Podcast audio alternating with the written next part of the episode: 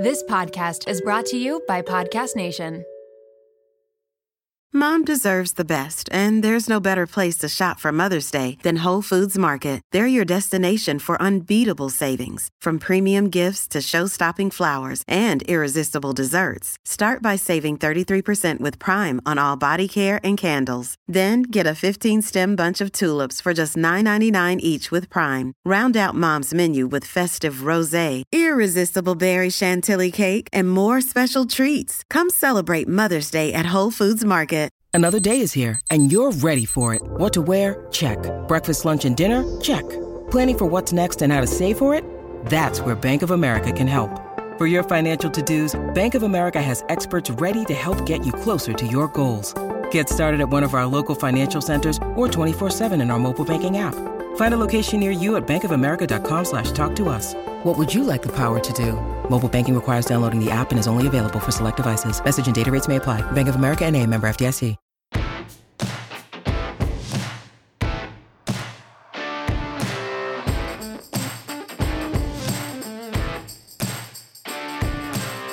Jack, D. can I finally post the super hot denim jacket photos that we took for our promo well over I guess I shouldn't say well over. It's been uh, not quite a year ago. Oh my god, it feels like it's been years since. My friendship with you feels like it's been 84 years. I feel like I'm, I feel like I'm elderly. That's crazy. It hasn't even been a year. No, because we did those in like October. I know. It feels like it's been years though. I know. I feel like I've known you for a lifetime. It also feels like I've just lived like So many like, lives. enough of of life in this past year. like, I've lived enough of life this past year. Like, like the emotional trauma, the emotional damage just accounts for like a decade. It's like it's like starting to wear on me. Like I'm seeing gray hairs, starting to see little wrinkles. Like shit. It's like emotional damage takes its toll on the body, you know? It it really does. I can completely second that. But to be fair, it's not going to be that bad after this. That's true. Think about everything you've lived through and succeeded and survived. I know. It's true. It's so true.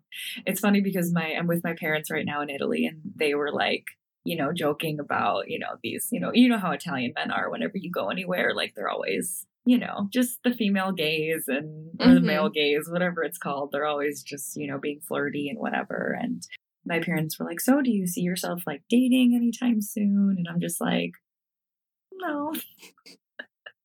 I'm like, Like I'm not ready. I'm I'm No. terrified. what did you say last last episode? It was like we're either looking for love, we're in love, or we're running from the it. other way. or trying not to fuck it up. That's what it was. It was four That- things. In love, okay. running from love, trying not to fuck it up. What was the other one? Looking for it. Oh, Looking yeah. For it. Looking for Looking it, for it. in it, Run- running, from it, way. or just trying not to fuck it up. I'm still running. I'll keep You're everyone fine. posted though. But circling back, can I post our denim jacket photos? Yes, I give you full permission. I give you full permission. Um, I don't know where the link is, but I'll find it for you. Okay, good. Are you posting it for my birthday? That's what I wanted to do That's really cute. because you're feeling 32. Hell, hell yes, I am. I'm excited to be 32. I'm like ready. 31 for was my- 31 was a meh. Well, yeah, 31. no, 31 was a badass year because you met me True. in True, real true, life. true. We started a podcast. We are Yes. we are growing, we are healing. You are living it up in Italy right now It's true. You are Life feeling the get much warmth better than I and love right now. and support of the WOMED fam. You have like a kick ass family and kick ass friend group. You're so right, Dee. I have so much to be grateful for. I'm I'm excited. I'm in a really good place now, and I'm really excited for. I'm really excited for 32. I think there's some good, more more and more good things to come. Good. Also trying not to be toxic positivity right now, but more of like pep talk than anything. Well, I can't help it because I just feel so inspired from today's conversation. Like I feel like I can just go save the world right now. I don't know about you. oh my God. Dr. Ade Osinubi, my freaking goodness, graced the podcast today with her creative talent, her brilliant brain, her gorgeous face. And I am so thrilled to bring her on the WOMED. I've been wanting to get her on here for so long, and we finally made it happen. I'm so excited for you guys to all enjoy Ade.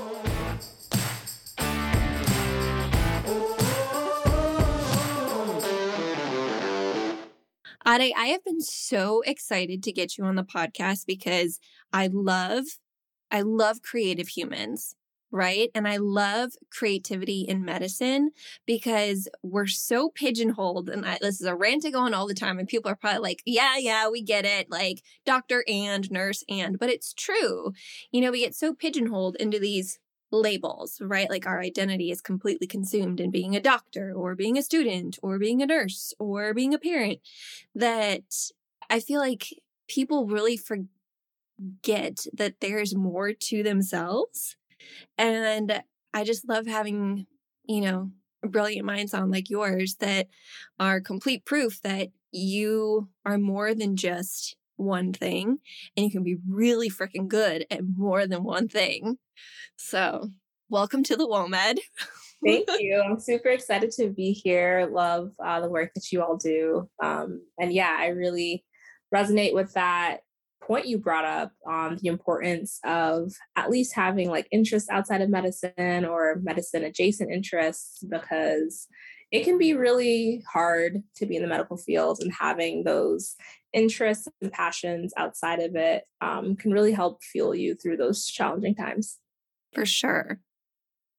Which came first, like your love for film or your love for medicine or photography?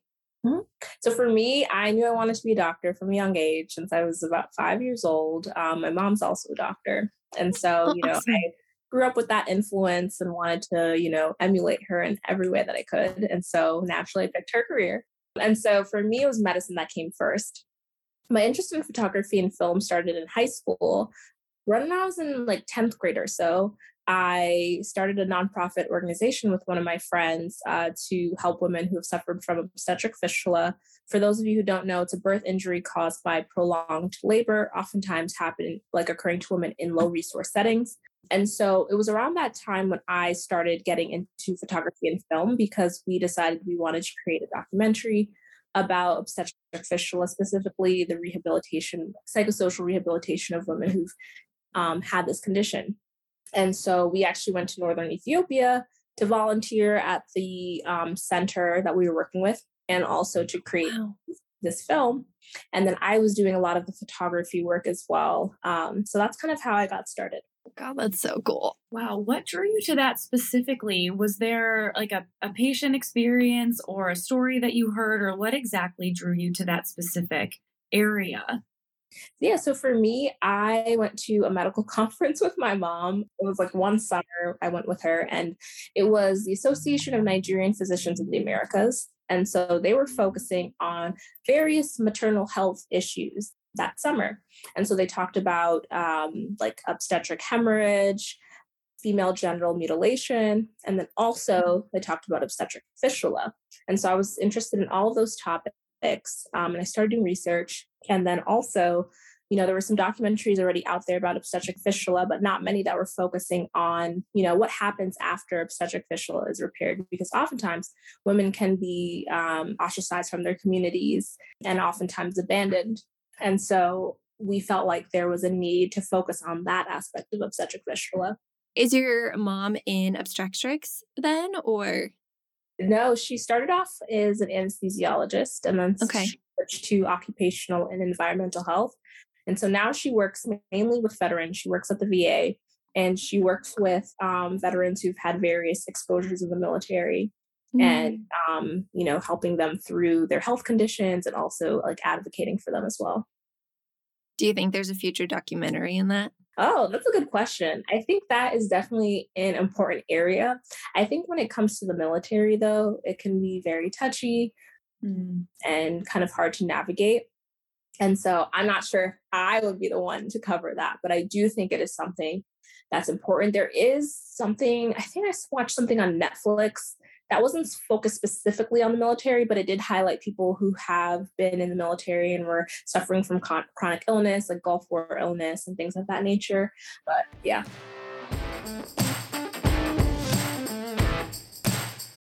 You're a podcast listener, and this is a podcast ad.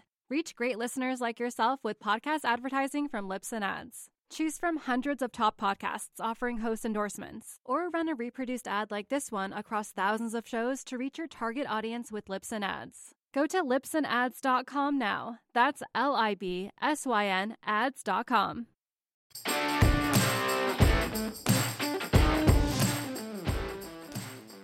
Wow.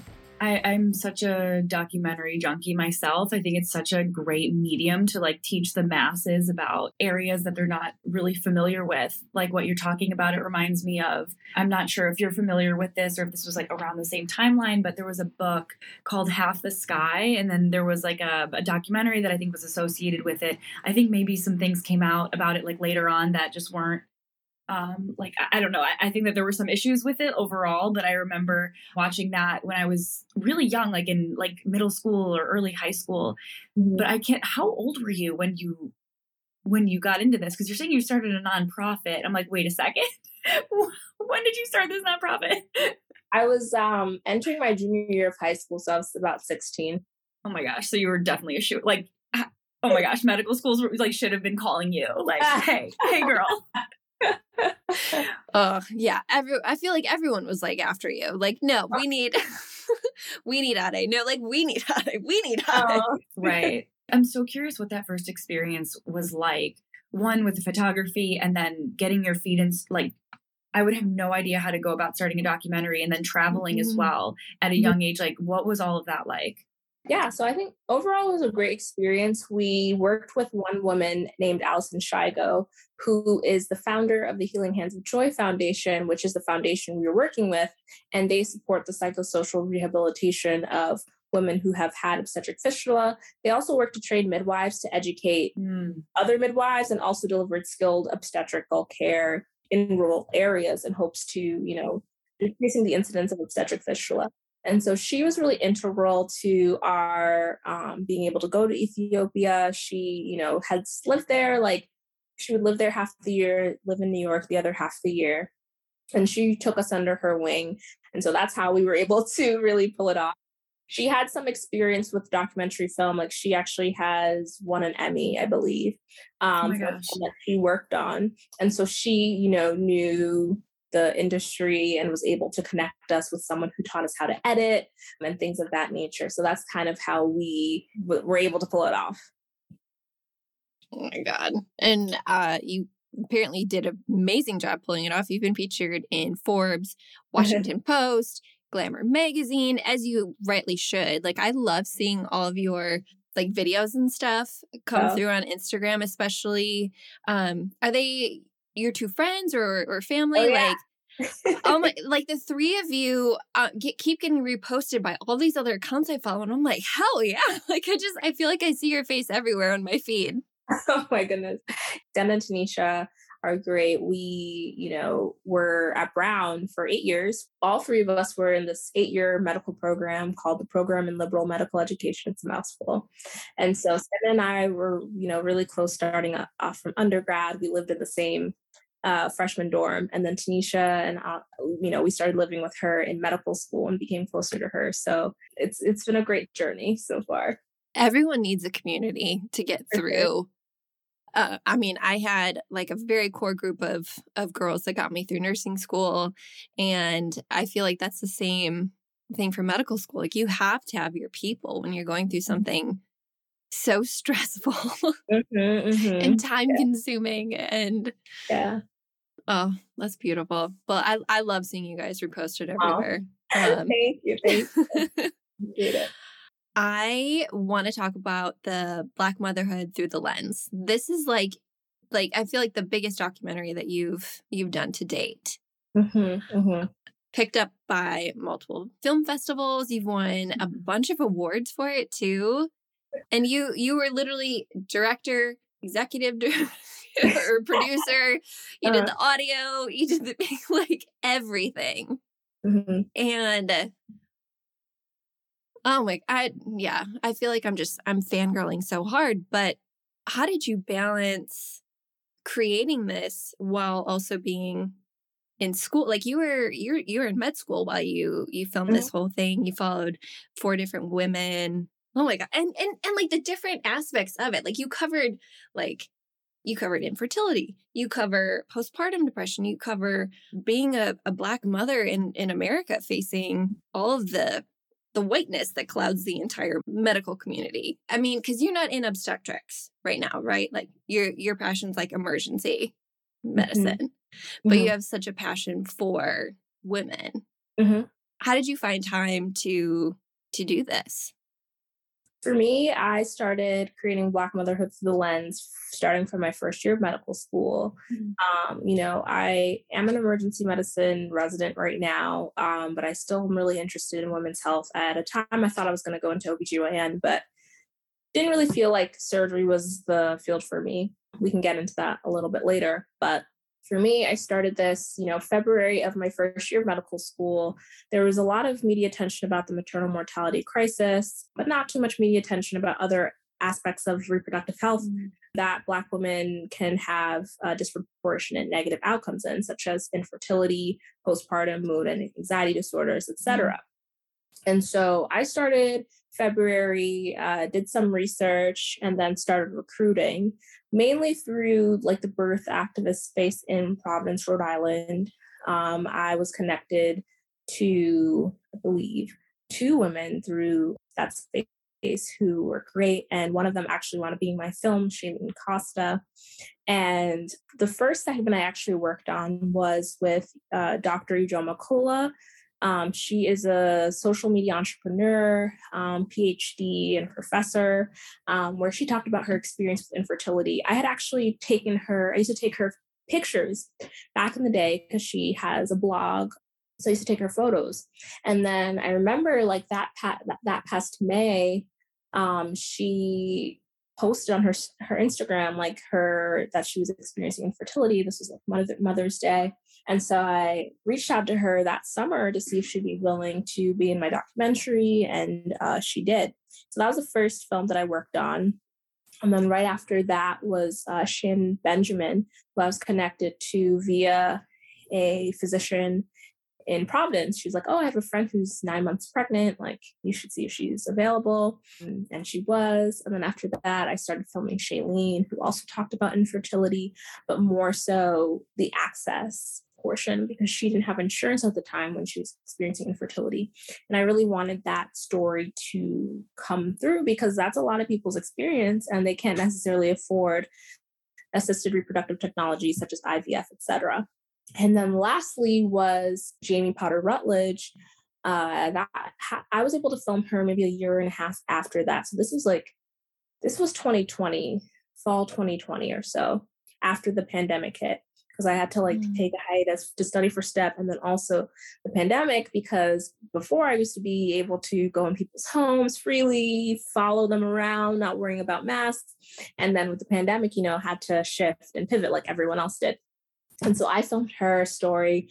I reached out to her on Facebook because I saw she had like recently had a baby. So I was curious, like, what her postpartum experience had been like. And she re- revealed to me that with her first child seven years ago, she actually experienced postpartum depression. So that's kind of how those relationships really came to be and how the film came to be. In terms of balancing it as a medical student, I get that question a lot. For me, the way I was able to do it is that, you know, I wasn't creating this film every single day and going to film every single day, right?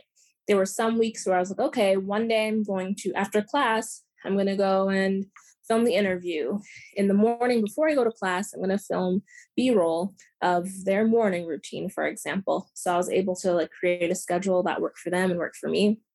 And then what was helpful was that, you know, I edit myself as well. And so whenever I had time, I'd sit down and edit, throw it together, And then I had a really amazing, well, two really great mentors. One that I really worked closely with, um, Dr. Teresa Schrader, um, who was really instrumental to the process, would watch the films, give me advice, and things of that nature. So I would say the passion that I had for the topic um, really helped me like continue and finish it while med school because it definitely wasn't easy. There were definitely some hiccups along the road, but kind of remembering why I was doing it, why it was important, um, things of that nature, I think helped me helped me, you know, create the film. I, yeah, I'm just so blown away. And the fact that you were able to do this during medical school is just such a testament to how I think how passionate you are about this topic. But I'm curious with, with being so deep in the women's health field and, and approaching the film from so many different aspects of Black maternal health, from infertility to postpartum and all the way through. I want to hear more about why you were drawn to emergency medicine and maybe some of like the reasons why you turned away from OB or from L&D. This is a question I got a lot on the residency interview trail. So for me, oh, I'm sorry for bringing up oh, really stressful times. oh no, no, no! It's actually a good question. I was just saying, like, I'm prepared because I've gotten this question a lot. So yeah, you're ready. Let's hear yeah, it. No, it's a good thing. so for me, I decided to go into emergency medicine like June of my fourth year of medical school, which is on the later side. For me, I started considering it mainly because I didn't see myself as a surgeon. The lifestyle of, of OBGYN, I don't didn't really feel like fit in with the lifestyle I wanted to live. Um, although OB is an amazing field and you know, props to the folks who go into it because it's very much necessary and needed. So for me, I started thinking about emergency medicine actually while I was on my OB rotation because I was like, hmm, not really sure if I'm vibing with this. You know, I like the fast pace aspect, but don't love the surgery. And there was also a medical student on the rotation with me who was going into emergency medicine. So I started picking his brain, you know, asking him questions, etc. And then I also kind of thought back, you know, there's a lot of physicians that I like followed on Twitter or I'd see, you know, as medical correspondents um, on various news networks that mm. happen to be emergency medicine physicians. And I was like, hmm, maybe they're, you know, I'm onto something.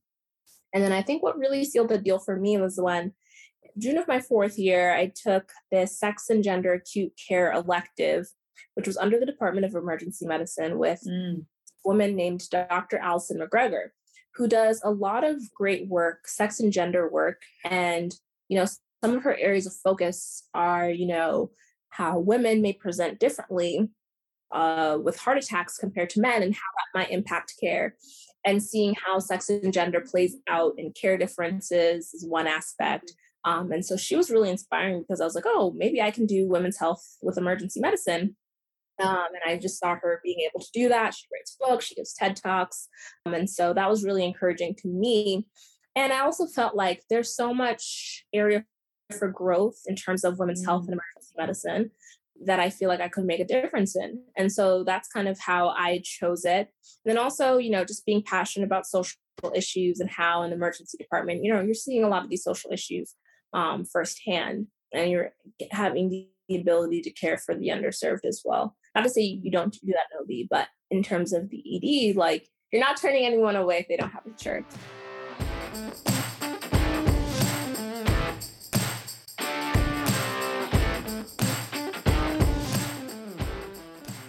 I'm curious if that instructor in class kind of spurred your uh, recent publication in the American Academy of Pediatrics for young Black girls going through puberty earlier. Mm-hmm.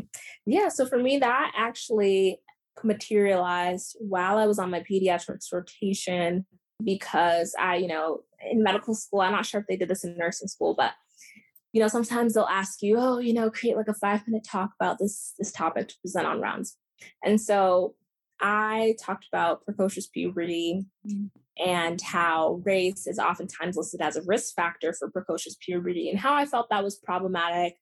Also, in terms of, you know, being taught that Black girls achieve puberty at earlier ages than white girls and how that can perpetuate various social structures such as adultification bias, which is seeing Black kids as older than, you know, their mm. various other counterparts. And so I presented that uh, to my team on rounds. And then I was working with this resident. Uh, she's triple board. Um, so really great. Her name's Paula. And she really encouraged me to continue the conversation and like write it up. And she connected me with Dr. Lisa Swartz Topor. I don't know if I switched her last name, but she is a pediatric endocrinologist. And so, you know, that's kind of what got the ball rolling. And she was really integral in making sure that like this paper was published because it was definitely like a arduous process, multiple revisions. You know, I'm not the biggest fan of like scientific writing in general. Um, so both of them were really encouraging as well in the process.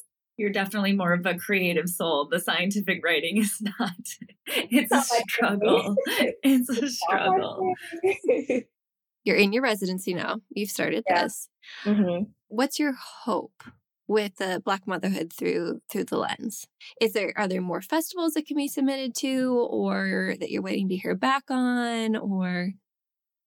So for Black motherhood through the lens right now, um, I haven't submitted to any more festivals just because it costs money. You know, it's been in mm, some. So okay. happy I think for me, the next step is figuring out a home for it, right? Like mm-hmm. I envisioned, you know, it being picked up or, you know, shown on some type of broadcast network, which is still a possibility. But I'm also really open to it just being available on YouTube for multiple people to be able to um, access it. So right now I've been doing private screenings with organizations, you know, some schools have reached out to me. So far it's had 26 private screenings. Wow. Um, Amazing. Yeah. So I'm hoping to planning to just continue that. And then I'm hoping in April 2023 to have some sort of public release, whether that be in, you know, collaboration with an organization or, you know, just having it out there for the world to see. Um, I hope it's used as a resource in some ways mm-hmm. um, for organizations, hospitals, schools, etc., to better understand the experiences that Black women go through in the reproductive healthcare space. Um, I hope it's a resource for Black women specifically. That's my primary goal. It's that it's for Black women to see themselves on screen, to know that their experience, they're not alone in their experiences. So that's my hope right now in terms of you know the transition between medical school and residency i haven't had enough time or bandwidth to pour into like looking into april 2023 but i'm hoping over the next couple of months that i'll be able to solidify something personally i would love to see i feel like this film really needs to become a part of of academic institutions mm-hmm. um in especially for uh, obstetrics and it should be part of the curriculum like you should have to to watch this film.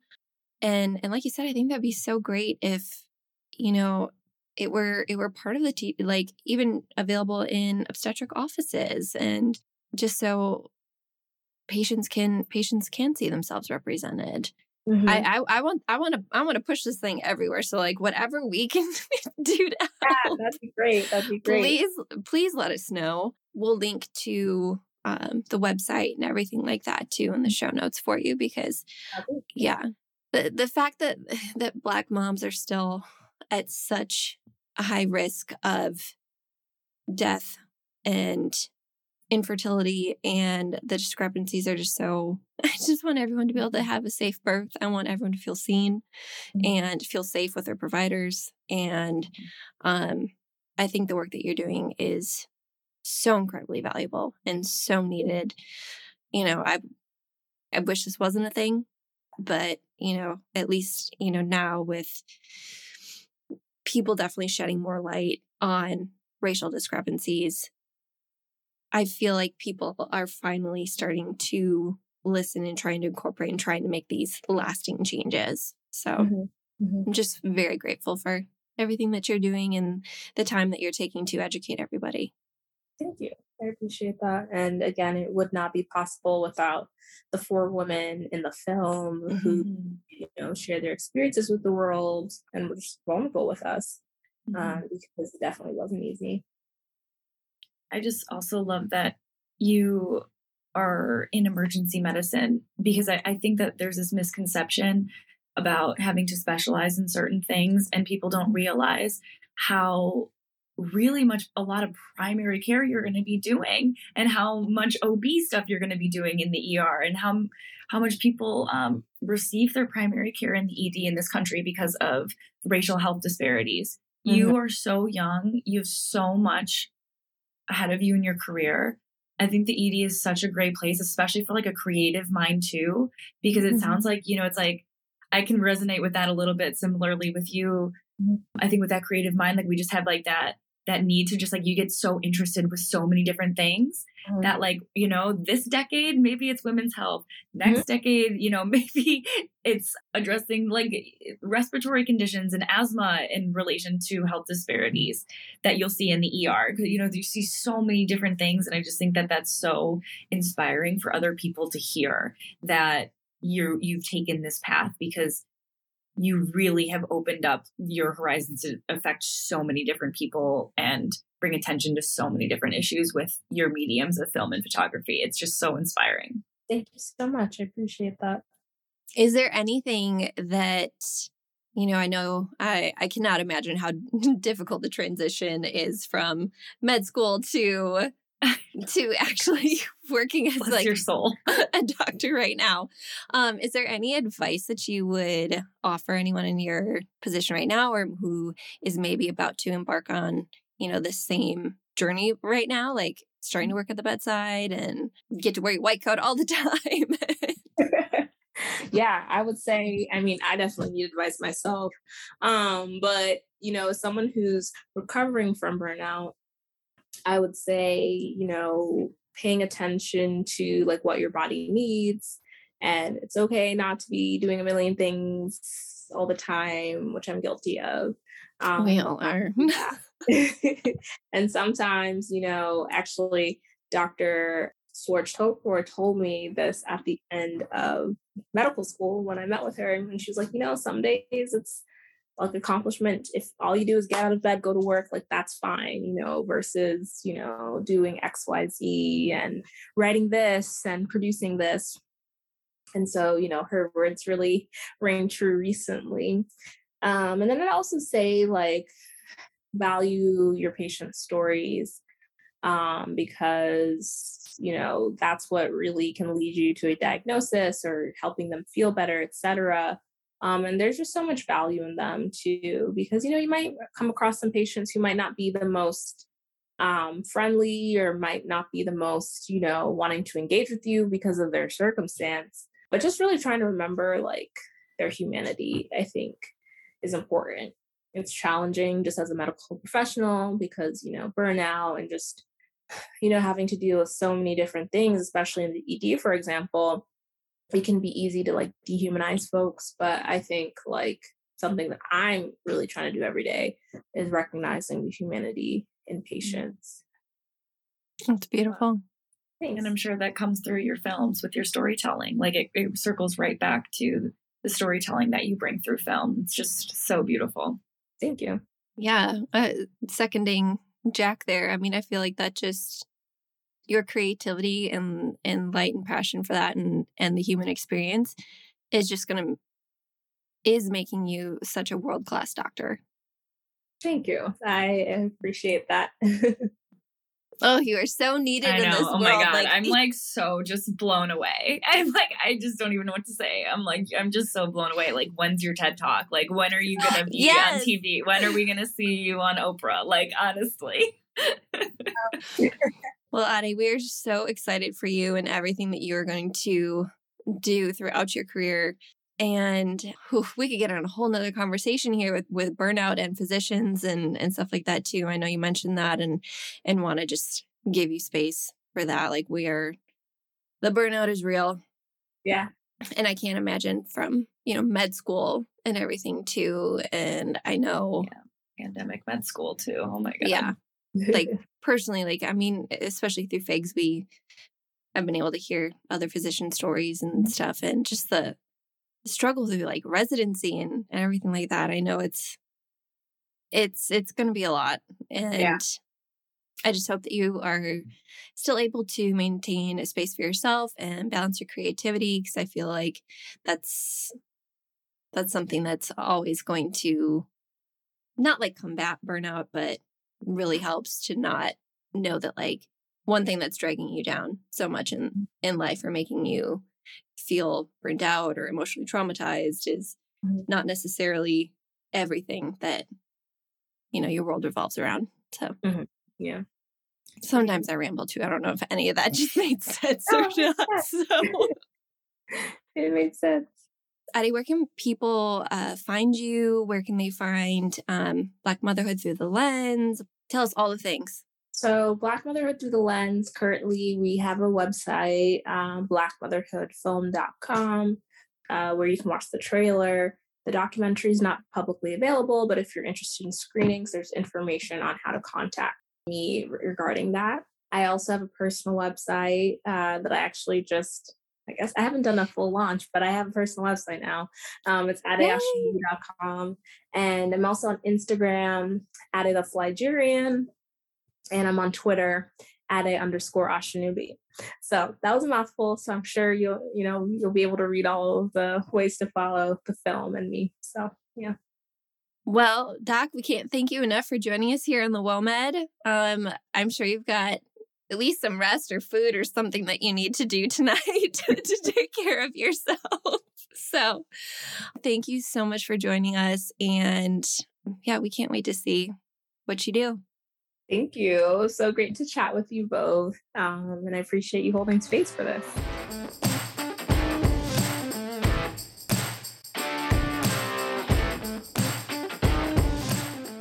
So Jack and I are trying to keep, you know, interviews a little bit more Digestible. to the point, digestible, Not so maybe not not so sidetracked, not so tangential. But do y'all like that? Like, do you like what would you rather have? Would you rather have a long form podcast or something that you can easily listen to on your way to and from work? They're probably like, we just want the two of you to shut the fuck up and get to the interview. just kidding. they wouldn't listen to us every week if they thought that. Unless they're rage listening to us for our rants on women's True. health and the right for abortion and stuff like that, which, hey, thanks for the Oh downloads. Seriously. All right, Ade, we cannot wait to see what you do. Please, please, please remember us when you are super famous and wanted everywhere for your brilliant brain and photography skills and documentary skills. Everyone, please make sure go follow her. You can find her at Instagram, like she said, at Ade the Flygerian. I love following everything that she posts on there, and we will link everything else in the show notes, her website, and the Black Motherhood Through the Lens website as well. As always, thank you so much for coming to the WOMED and listening to us every week. We love all of you, and if you love this episode, share it. That'd be even even sweeter. We would uh, we'll send you a mental hug to everyone who posts that they're listening. But yeah, I guess on that note, let's wrap it up. WOMED Out.